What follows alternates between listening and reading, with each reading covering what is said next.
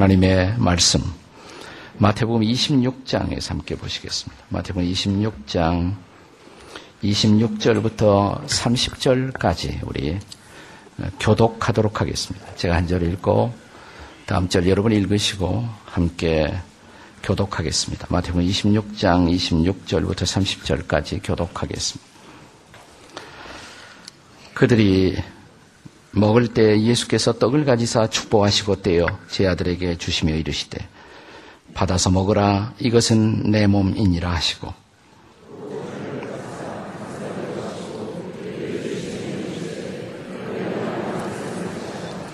이것은 죄 사함을 얻게 하려고 많은 사람을 위하여 흘리는 바 나의 피 곧 언약의 피니라.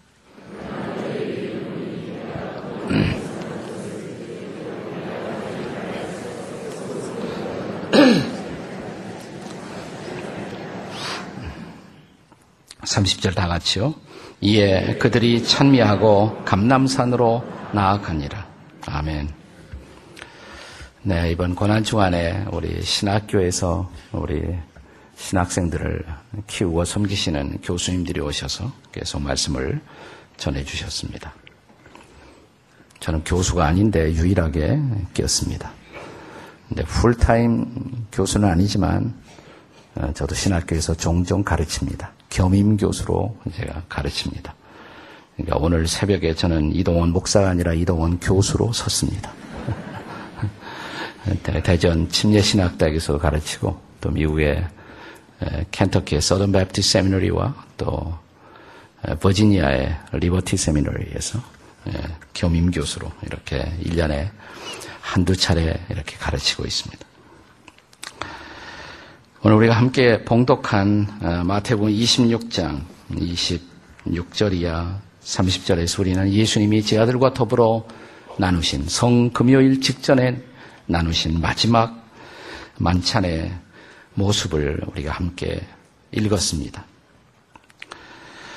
우리가 목장교회 성찬식을 할 때마다 어, 우리가 헨리 나우엔이 묵상한 말씀을 우리가 늘 나누는 것을 우리 목장교회 전통으로 하고 있습니다.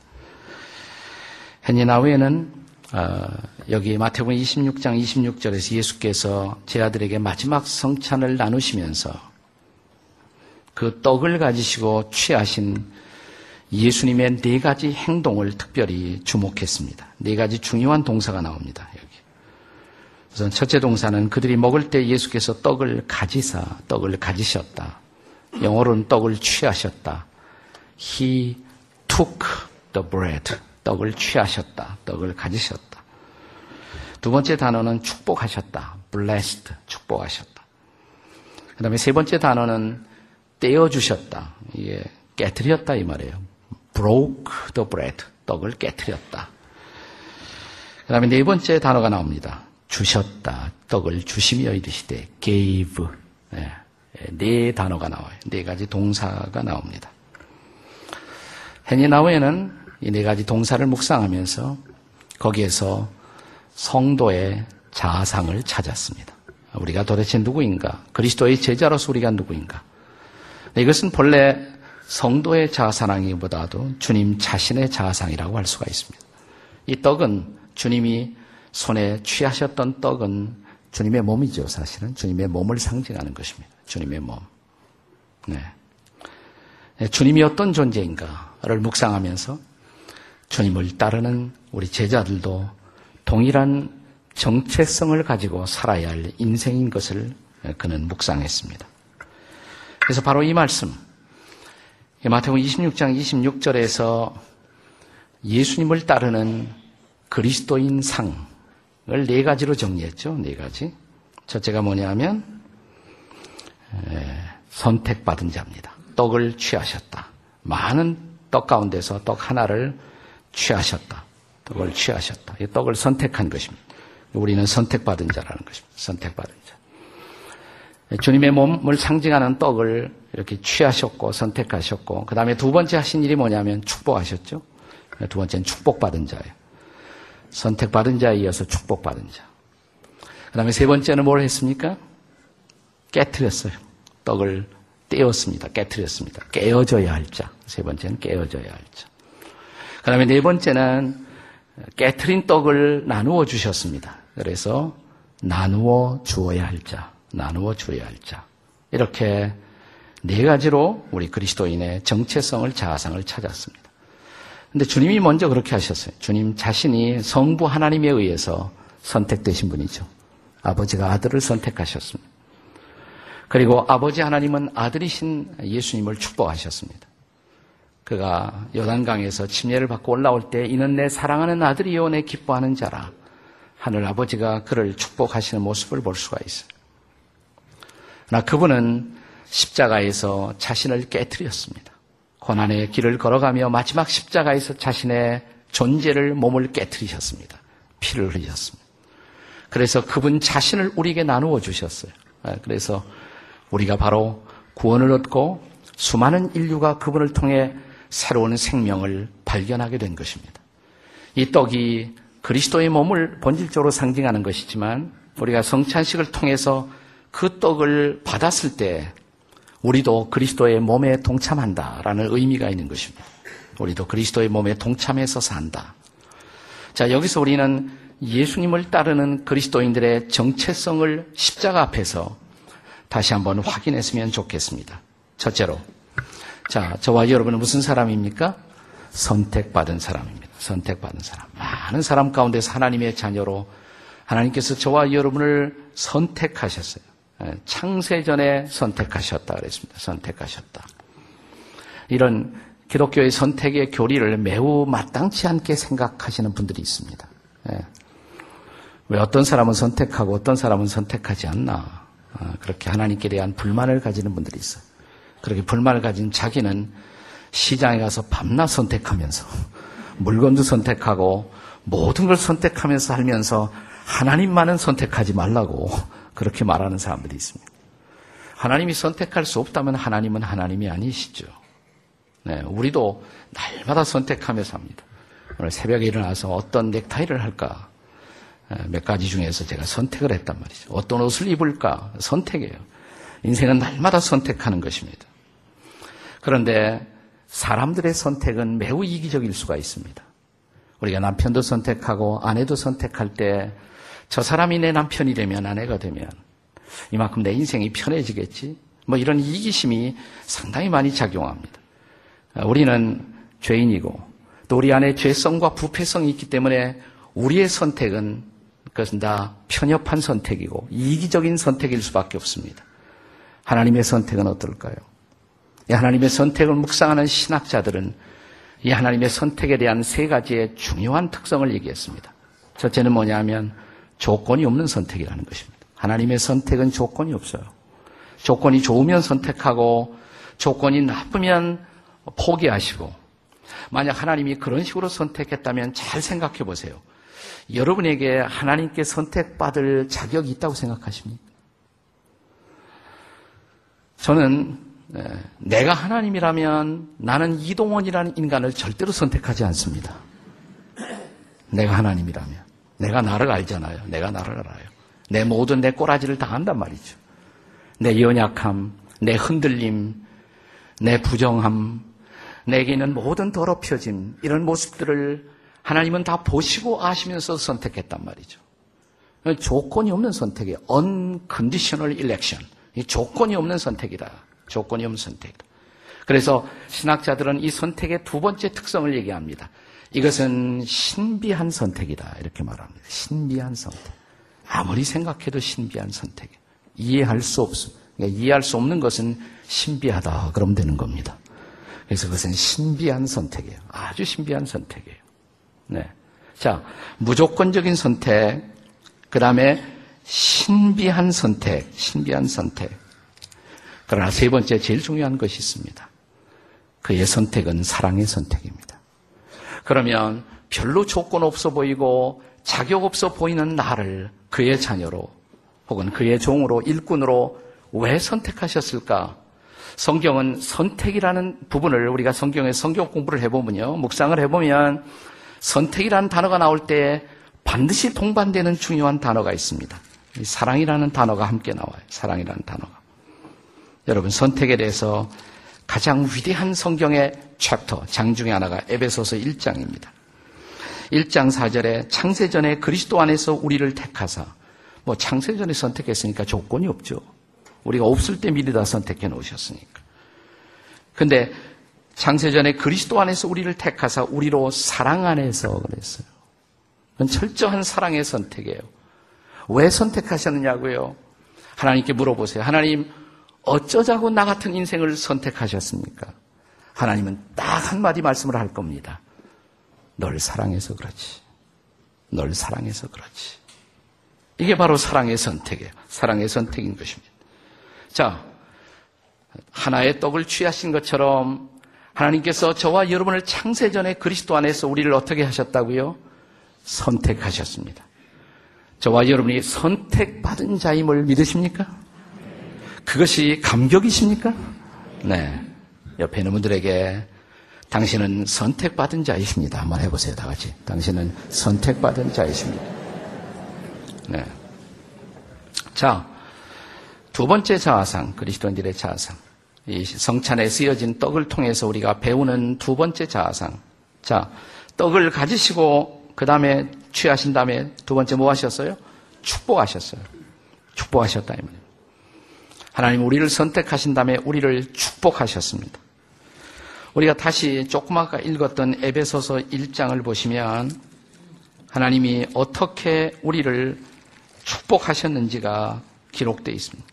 다시 한번 에베소서 1장 3절에 보시면 이렇게 기록되어 있습니다. 찬송하리로다. 하나님, 곧 우리 주 예수 그리스도의 아버지께서 그리스도 안에서 하늘에 속한 모든 신령한 복을 우리에게 주시니라. 아멘이십니까?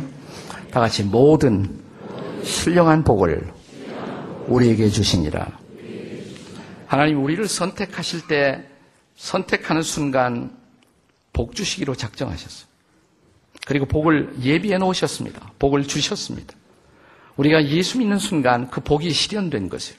우리가 예수님을 만나고 그리스도를 믿는 그 순간 이 복이 우리 복이 된 것을 믿으시기 바랍니다. 여기 신령한 복 그랬어요. 복그럼 우리는 땅의 복만 생각합니다. 땅의 복은 뭐 출세하고 잘 먹고 잘 살고. 근데 여기서 말하는 건 신령한 복. 이 땅의 복하고 비교될 수 없는 땅의 복은 썩을 복이에요. 아무리 귀해 보여도 다 썩을 복입니다. 뭐 돈 많으면 좋을 것 같아도 보세요. 돈 조금 더 가지려고 그러다가 예, 대통령 하시던 분, 그 만화님까지 지금 얼마나 좀 고생하고 계십니까? 네. 다 그런 것입니다. 땅의 복은 다 그런 것을. 근데 하늘의 복, 신령한 복, 신령한 복. 어떤 복일까요? 신령한 복. 자녀의 복. 우리를 자녀 삼으신 복. 하나님의 자녀다. 이게 복 아니에요? 하나님의 자녀 삼아 주시고. 우리 죄를 용서해 주시고, 죄 사함의 복. 또 우리를 성령으로 인쳐 주시고, 너는 내 거다. 이렇게 하나님이 우리를 인쳐 주시고, 사랑 주시고, 은혜 주시고, 평화 주시고, 꿈을 주시고, 비전을 주시고, 사랑하는 여러분, 저와 여러분은 이 모든 축복을, 신령한 복을 받은 사람인 것을 믿으시기 바랍니다. 자, 그리스도인들의 성찬을 통해 보는 네 가지 자아상 가운데 두 가지는 말이죠. 예수 믿는 순간 이미 다 실현된 것이에요. 이미 과거예요. 선택도 받았고, 우리가 믿는 순간 선택이 실현된 것입니다. 확인되고 실현된 것이에요. 그리고 신령한 복도 이미 우리에게 주어진 것입니다. 베풀어진 것이에요. 이미 신령한 복이 다 주어져 있고 쌓여져 있어요. 신령한 복이. 나머지 두 가지만 잘 하시면 돼요. 나머지 두 가지. 자, 우리는 선택받은 자이고 또 두 번째 뭐예요? 축복받은 자이십니다. 자, 옆에 사람들에게 당신은 축복받은 자이십니다. 한번 해보세요. 당신은 축복받은 자이십니다. 근데 이제 아직도 두 가지가 남았다 이 말이에요. 두 가지. 뭐가 남았어요? 하나는 깨어져야 할 자. 이게 문제죠. 요건 별로 안 좋으시죠? 네. 네, 선택받는 것도 좋고, 네, 하나님께 착 지킴받는 것도 좋고, 축복받는 것도 좋은데, 깨어져야 한다. 별로 우리가 안 좋아하는 부분입니다. 그러나 주님은 떡을 가지시고 깨뜨리셨어요. 떡을 깨뜨리셨습니다. 네. 깨뜨릴 때, 그 다음 놀라운 역사가 일어나는 것입니다. 깨뜨릴 때. 우리 새벽 기도해 오신 강사님도 잠깐 깨뜨림에 대한 언급을 하신 분이 있었습니다. 여러분 구약 성경에 보면 기도원의 항아리 생각해 보세요. 기도원이 적군들과 싸울 때 항아리 속에 뭐를 감췄어요? 횃불을 감췄어요. 항아리가 깨질 때 횃불이 드러났어요. 네, 항아리가 깨져야 횃불이 확 타오르는 것입니다. 횃불이 빛나는 것입니다. 마리아는 어떻게 했습니까? 옥합을 깼어요. 옥합을 깨는 순간 뭐예요? 향유가 흘러나왔어요. 옥합을 깨는 순간 향유가 흘러나온 것입니다. 흘러나오는 것이에요. 자, 예수님은 떡을 깨뜨리심으로 그 다음에 뭐예요? 그 떡을 나누어 주실 수가 있어요. 깨뜨려지지 않으면 나누어질 수가 없는 것입니다. 깨뜨려져야 주의 생명이, 주의 은혜가, 주의 축복이, 주님이 저와 여러분을 위해서 예비하시고 주셨던 그 모든 축복이 우리가 깨어질 때 흘러가는 것이에요. 이웃들에게 생명이 흘러가고, 이웃들에게 평화가 흘러가고, 이웃들에게 하나님의 복음이 흘러가고, 예수 그리스도의 놀라운 은혜가 흘러가고, 사랑하는 여러분, 우리가 어떻게 될 때? 깨질 때. 근데 우리가 깨지길 원하지 않거든요. 우리는 안 깨지려고 막 발버둥을 칩니다. 그럼 어떻게 하실까요? 아, 깨어져야 내가 너를 쓸 수가 있는데, 깨어져야 쓸 수가 있거든요. 그럼 주님이 우리를 깨뜨리세요. 스스로 안 깨지면 주님이 강제로 깨뜨리십니다. 여러분 인생에서 저와 여러분이 겪는 많은 고난, 고생, 갑자기 찾아오는 고난은 뭐냐면 너 좀 깨져봐. 그래서 주시는 거예요. 그래서 알아서 깨지지 않으면 어느 날 그냥 그분에 의해서 일방적으로 깨질 것입니다. 그러니까 둘 중에 하나예요.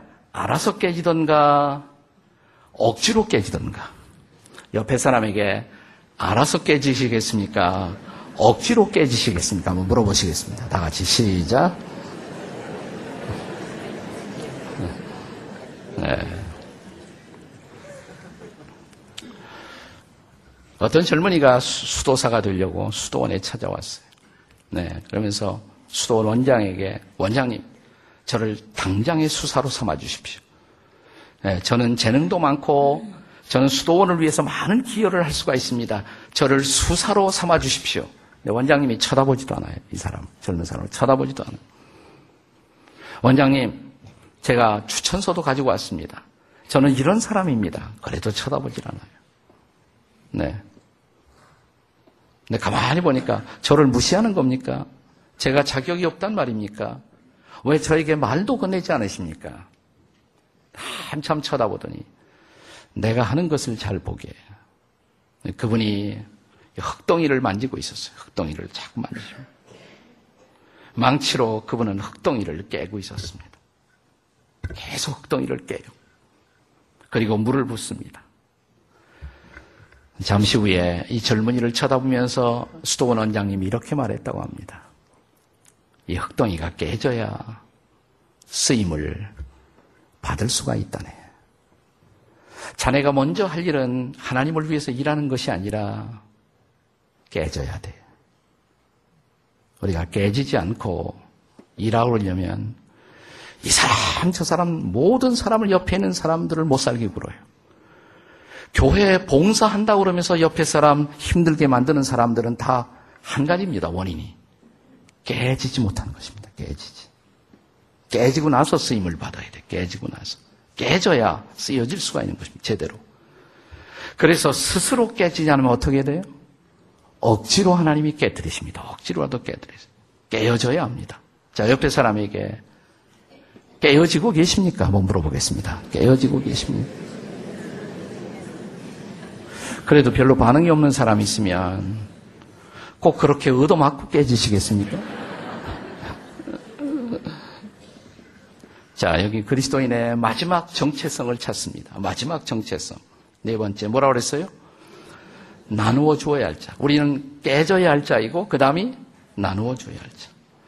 우리가 깨지면 나누어 줄 수가 있어요. 뭘 나누어 주냐? 주님이 우리에게 주신 신령한 복들을, 이미 주신 그 복들, 복음을 나눌 수가 있어요. 사랑을 나눌 수가 있어요. 은혜를 나눌 수가 있어요. 축복을 나눌 수가 있어요. 평화를 나눌 수가 있어요. 기쁨을 나눌 수가 있어요. 소망을 나눌 수가 있어요. 그리고 나눌 때 우리는 이제 축복받은 자일 뿐만 아니라 축 복이 되어주는 존재가 되는 것입니다. 우리는 하나님 앞에 축복받은 자일 뿐만 아니라 우리가 나눌 때 다른 사람들을 행복하게 만들고 다른 사람들에게 축복이 되어주는 존재. 그것이 바로 축복의 근원이에요. 창세기 12장에 하나님이 아브라함을 부르신 본래의 목적이 뭐예요? 네? 내가 너를 복준다. 너는 뭐예요? 복의 근원이 될지라. 혹은 복이 될지라. 네가 다른 사람에게 복이 되어주는 존재가 되어야 된다. 다른 사람들을 축복하려면 뭐예요? 깨지고 그 다음에 뭐예요? 나누어 줘야 돼요. 나누어 줘야 돼요. 사랑하는 여러분, 우리는 나누어 주는 것만큼만 행복합니다. 진정한 행복. 행복은 빼앗는 데 있지 않아요. 쌓아두는 데 있지 않습니다. 세상의 원리는 내가 빼앗고 쌓아두면 그것이 축복이라고 생각해요. 그 사람들 행복하는가 잘 관찰해 보세요. 그렇잖아요. 정말 행복한 사람. 마지막 눈을 감을 때 행복하다고 고백할 수 있는 사람. 저 다미엔이라는 유명한 사제가 하와이에 몰로카이라는 섬이 있습니다. 이 섬은 본래 나병 환자들의 섬이에요. 우리 한국의 소록도처럼 나병 환자들의 섬이었어요. 거기 가서 이 멀쩡한 젊은이가 평생을 나 환자 섬기는 일에 자기 일생을 바쳤습니다. 그런데 제일 이 나환자들이 많이 하는 소리가 뭐냐면 당신은 성한 사람 건강하니까 그런 소리를 하지. 그 어느 날 이런 기도를 합니다. 주님, 제가 이 나병 형제들을 정말 사랑하기 위해서 주님이 허락하신다면 저에게도 나병을 주십시오. 그 나병 환자가 됐어요, 그분도. 그래서 나병 환자들과 더불어 살다가 마지막 죽기 직전에 남긴 말. 마지막 축전에 다미엔이 남긴 마지막 말이 뭐냐면 이 말입니다. 몰로카이 하와이 섬에 가면 그분의 이 마지막 그 기념하는 기념비가 있습니다. 거기에 그 글자가 새겨 있어요. 마지막에 남긴 말. 오 주님, 웬 행복을 주셨습니까? 주님, 저에게 이런 행복을 주셨습니다. 나는 행복하다. 마지막 고백, 행복하다. 섬길 수 있는 행복, 줄 수 있는 행복. 이 마지막 행복, 놀라운 행복. 사랑하는 여러분, 마지막 눈 감을 때 행복하다고 고백할 수 있는 인생. 이웃을 행복하게 만들므로 행복할 수 있는 사람. 축복이 되어줌으로 살아가는 삶. 이것이 하나님이 저와 여러분을 선택하신 기대이십니다. 비전이십니다. 우리 한평생 십자가 앞에서 우리가 어떤 인생을 살아야 할 것인가. 이 네 가지를 결코 잊지 마십시다. 첫째 뭐예요? 선택받은 자입니다. 축복받은 자입니다. 그러나 깨어져야 할 자입니다. 그래서 뭐예요? 나누어 주어야 할 자입니다. 이것이 저와 여러분의 십자가 앞에 사는 우리의 인생이 되시기를 주님의 이름으로 축원합니다.